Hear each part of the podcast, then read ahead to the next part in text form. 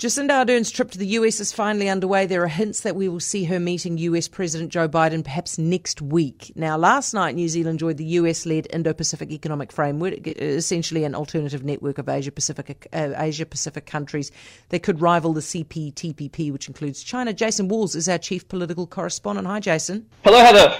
So, what are you hearing? Is the meeting on then? Well, it sounds very much that way. The Prime Minister was very, very keen to meet with Joe Biden, and as we understand it, vice versa as well. The President was very keen to meet with Jacinda Ardern. Now, I would note that this would be the first time that a New Zealand Prime Minister has met with a sitting U.S. President since he met Obama a, a number of years ago. But what I understand is it is looking very likely that a meeting is going to happen, and we are, we are gearing up to get that announcement later this week. So, in terms of timing, as to when that would be, we still don't know. Jacinda Ardern's recent bout of COVID basically put everything into a bit of disarray. We didn't really know, A, if she was going to be coming when she first got her diagnosis and that she was positive. Uh, then we learned that she was coming to the US, but then she was supposed to be meeting with Joe Biden earlier this week, or that was the plans, but they had to push that one out. So the understanding at this stage is it looks like the meeting is a go. We just have to wait to find out when. Okay. What is going to be on the agenda at this meeting?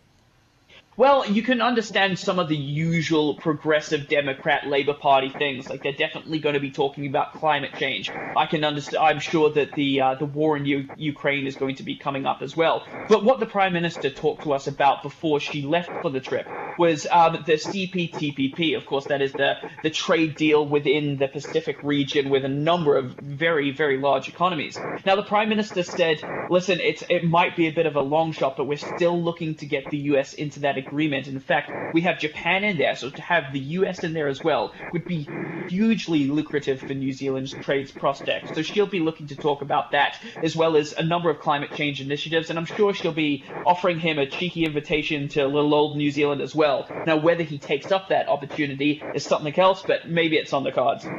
Are you seeing us signing up to this Indo Pacific Economic Framework as choosing the US? Finally, having to choose between the two and finally coming around to choosing the US?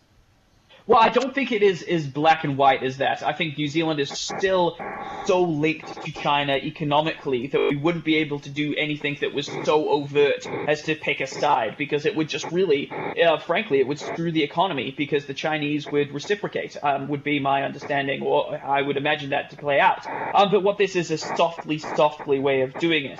It it's a way to kind of signify that New Zealand is looking for a little bit more of the U.S. influence in the Pacific over China. Over China, I mean, the prime minister has come out and warned against the Chinese um, having that military base in the Solomon Islands and saying that that wasn't the forum to do that. And she's never made any sort of comments in terms of the U.S. that strongly. So you can definitely see a veering towards the U.S. side, specifically within the Pacific context. Mm, Jason, thanks so much. Jason Walls, chief political reporter.